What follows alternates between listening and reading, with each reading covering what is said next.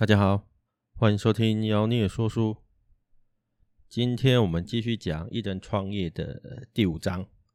标题是“透过真正想做的事情获得足够的收入”。这听起来很梦幻哦，因为如果每天都能做自己想做的事情，然后透过这些事情呢，我们还能有足够的收入，那其实就是一个很有价值的人生。我相信也是很多人追求的啦，我自己也觉得这样子的人生还不错。那当然，如果你是另外一个状况，就是赚很多钱，但是你做的事情可能不那么喜欢，每天都要逼着自己去做一些很不快乐的事情。我是觉得其实赚很多钱也不错啦，但是可能相对比较起来，那个人生的价值或者说获得的快乐就差了那么一点点。所以呢，在这一章里面，作者提到了一句话，他说：“做事业如果不能从容不迫，就算运气好，把生意做得有声有色，那也只是累死自己和家人。”这里面包含的呢，就是你做的到底是不是自己喜欢的事情，然后呢，因为你喜欢，才有机会把一些商业流程事先规划好。他有特别强调，如果你不是事先规划好商业流程，但是因为运气的关系把生意做起来的，你就会被业绩追着跑。那我想，如果有创业经验的人，大概能理解他在说什么了。就是在你意料之外的情况下，生意真的做起来了。其实我一直都说这个不见得是好事。当然，如果你单看数字的话，还是不错的。只是说你的心里不会那么踏实，而且。生意能不能持续的这么好，其实是很难说的，因为你根本不知道发生了什么事情，毕竟是运气好嘛。那在这种情况下，为了赶上突然爆发的营业，其实你会有很多那种突发状况必须处理。然后呢，突发状况越多，基本上人就会越忙，你会觉得说有点像无头苍蝇这样。所以，其实如果凡事都能在自己的计划之内，把自己计划的一些步骤啦、成果啊，都好好的推动，然后获得自己想要的东西的话，原则上你应该是会比较从容不迫的，生活也会过得比较轻松愉快一点。好，那这一章其实有一个很重要的公式，其实如果常常看一些。日本作者的商业书籍的话，你会发现其实他们还蛮喜欢用公式的。那我个人也蛮喜欢公式这个东西的，只是说它跟课本的公式有点不一样，所以不用一听到公式就觉得头痛。那这个公式呢，我会写在那个节目的介绍里面，所以如果你听得不是很清楚的话，你可以去看一下节目介绍。公式是这么写的，他说即客数乘以商品单价乘以销售成交率。就是整个商业流程要注意的事情。那这个其实很简单，即客数就是有多少人能看到你的商品或服务，然后再就是你的商品单价是多少，然后呢，看到这些商品或服务的人里面有几成的比率会成交，哦，就是你能成功的把东西卖给他。这个基本上就是你算下来就会发现，它其实就是一个营业额的公式啊，就是总共多少人买了你的商品，就是你的营业额嘛。所以还蛮容易理解的。那即客数这个东西呢，简单来说，这三个数字都是我们要想办法去提升的。那怎么提升呢？我们大概提讲一下书上说的一些概念。即客数很简单，我怎么让我的商品被最多的人看到？其实最直接、最暴力的方法就是广告。你做一个广告呢，就可以有效的提升你的商品的可见度。那当然，这个广告就看状况，嗯，不同的平台花的钱跟效果都是完全不同的。这个讲下去又可以讲好几本书了，所以呢，大概记一下就好了。广告会影响到你的即客数，然后再来呢，就是你的商品单价。一般来说，商品单价主要会反映你的制作成本，所以你的商品制作成本包含实际的成本、材料的，就是材料的成本啊、时间成本这些算上去，如果成本越高，原则上，商品单价就越高。那当然，从市场的角度来看，有时候会有另外一个情况，就是市场会决定你的商品的单价应该多少。那这种有时候就是一个恶性循环的，因为如果市场认为你的商品单价应该低一点，那你为了有获利，你就会把商品成本想办法降低，最后呢，整个商品的品质就会跟着下滑。哦，这是两种思考方向。所以简单来说，商品制作成本会影响到你的商品单价。再来就是商诶销售成交率，会影响到销售成交率的最重要一点，就是我们前几章提到的。USP，也就是你，也就是你的商品独特的竞争力。你的商品越有独特的价值，那你的销售成交率就会越高。所以，如果要提升你自己的营业额来，就是你的那个公司的营业状况要让它提升的话，其实从这三个角度去思考就可以了。那当然，你把这些事情做好，生意做起来之后，你才能去维持你真正想做的事情。所以这一章其实虽然标题是透过真正想做的事情获得足够的收入，但是内容还蛮现实的，就是怎么样把东西卖出去。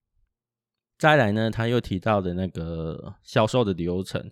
他提供了几个我觉得蛮不错的思考方向。他说，你的商品应该要有所谓的前端、后端或者是终端商品。终端的“终”是中间的“中”哦，不是终点的“终”。那什么叫前后终端商品？很简单，如果你今天商品是稍微高单价的话，一般人想要出手是没有那么容易的，因为可能信那个信任感还没建立嘛，顾客还没用过你的商品，根本不知道你的商品是不是真的如你所说的那么好用。那这个时候很简单，你就推出一个相对低价格的，甚至是免费的前端商品。那我这样讲，应该大家都知道所谓的前端商品是什么，就很简单嘛，就可能是试用品或试吃品这样，甚至是稍微低价一点的，同样的商品，但是用比较低的价格、不同的包装包装去贩售，就是把门槛降低到消费者愿意去尝试说，哎，你的东西是不是真的真的如你所说的这么好？之后呢，才会有所谓的后端商品，也就是你实际可以获利的商品。那后端商品呢？记得他有强调说，很多人在做前端商品的时候，会认为前端商品是没有获利的东西，哦，甚至是免费提供的，所以会想要把成本降低。那有时候就会连商品的品质就整个跟着降降低了。那这是一个非常糟糕的经营手法，因为消费者在拿到你的试用品的时候，他就会直接把这一个东西的品质当成是你后端商品的品质了，所以，我们从这个角度来看，反而你的前端商品甚至要比后端商品的品质还要好才对。那当然，我们不会为了做试用品就把商品的品质特别的做不一样的那种修正啊，或者是把那个品质啊、材料啊全部都提升。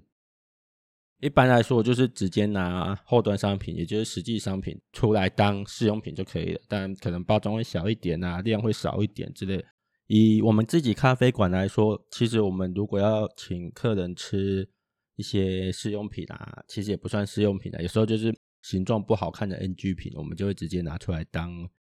那个现场客人吃的那个怎么讲，算正品吧。反正就 NG 的，我也不能拿出来卖，但是。品质其实是一样的。那很多客人在吃的时候，就常常会有一个反应，就是：哎，我都不知道你们这个东西吃起来是这个样子，就有机会变成某项产品的爱好者。那这个状况其实不是我们特别设计的啦，因为小店面有时候不会想这么多那个行销手法，单纯就是一不小心做出了 NG 商品，但是品质本身是没有问题的，通常是稍微外形稍微丑一点这样。那丑一点其实很好处理，我们就把它切小一点嘛。本来如果你照着那个商品的模子去切的话，它就是比较丑。但是你把它切小一点呢，它的 NG 的状态你就看不出来了。然后呢，味道跟品质是没有问题的，那刚好就可以拿来当试吃品这样。所以呢，我们自己的经验是，这其实是还蛮蛮不错的一个行销手法。所以你如果在自己设计一些销售流程啊，或者是推广流程的时候，是可以把这个所谓的前端商品列入一个很重要的范本。我们现在有讲完前端跟后端嘛，刚刚还有一个所谓的终端商品。终端商品并不是所有的销销售模式都必要的，因为有时候前端跟后端可以很顺畅的连接起来。那之所以需要终端商品，有时候是因为单价真的是太高了。哪怕人家已经用过你的前端商品，觉得很喜欢，但是因为后端商品的那个价格实在偏高，没办法马上下手。其实我在看书的时候，第一个想到就是一些那种百货公司的精品柜位。你如果喜欢的话，有时候一个包包可能就是五位数甚至六位数都有可能，除非你今天是富二代啦，或者是真的是完全买东西不用看标价的，不然也没办法说喜欢的马上就出手。但是他们还是会有一些比较小的终端商品，例如可能你买不起一个大包包，但是买个皮夹总可以吧？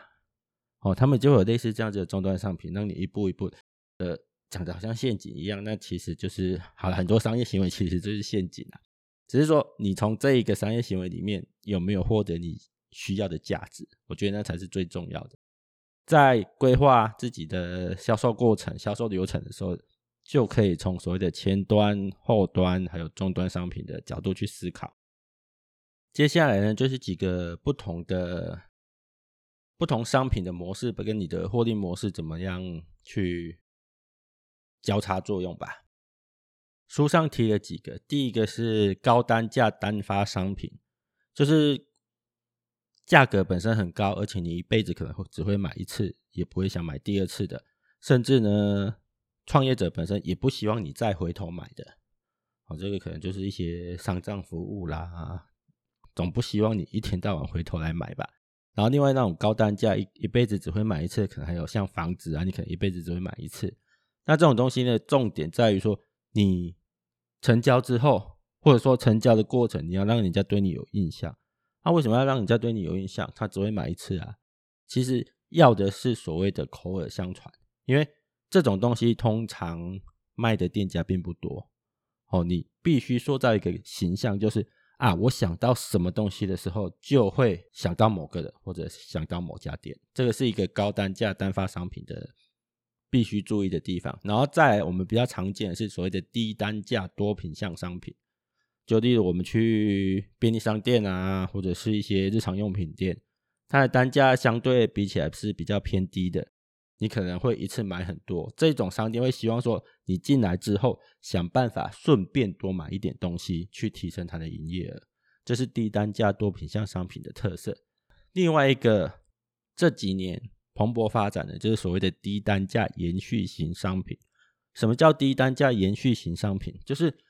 你自然而然的每个月都要花钱的，像电话费，哦，像现在有人订那个网络电视 Netflix 啊，或者是。MOD 啊，这些都是算低单价延续型商品。然后作者有特别提到，你不要陷入低单价单发商品的状态中，因为这个早晚会让你的事业失败。你不能说我卖一个很便宜的东西，而这个东西的特色只能让你卖一次，哦，你就变成说我一天到晚要想办法开发新客户，这个是非常累人的事情。那当然，你也不会只有所谓的那种。某一种形态，有可能你是复合型的。例如，我今天可能是卖比较高价的影印机，它算是高单价单发商品，哦，比较偏这一类型的。但是我卖完之后呢，其实它会变成低单价延续型商品。为什么？你必须买那个碳粉夹嘛，哦，或者是印表机，你必须买墨水夹嘛。所以不见得说你就只有一种模式，有时候它是复合型的。你可以根据自己的事业模式去想。你应该怎么建构你的销售流程？那整章其实你听下来，你会发现说，没有在讲什么真正想做的事情，在讲的都是怎么样去规划销售流程，把自己想要做的东西卖出去。因为今天不管你选择的是哪一种生意，你是做自己想做的，或者是你是做市场需要的，你都必须把东西卖出去。这个就回到我们上一章讲的。所有成功的老板都必须要有业务的能力。那你有了业务能力之后呢，你才有机会创造足够的收入。所以呢，透过真正想做的事情获得足够的收入，前提是你必须把这些商业必备的技能学起来，把你真正想做的事情融合进去，你就可以达成这样子的一个目标。好，那我们今天的节目就先讲到这边，谢谢大家。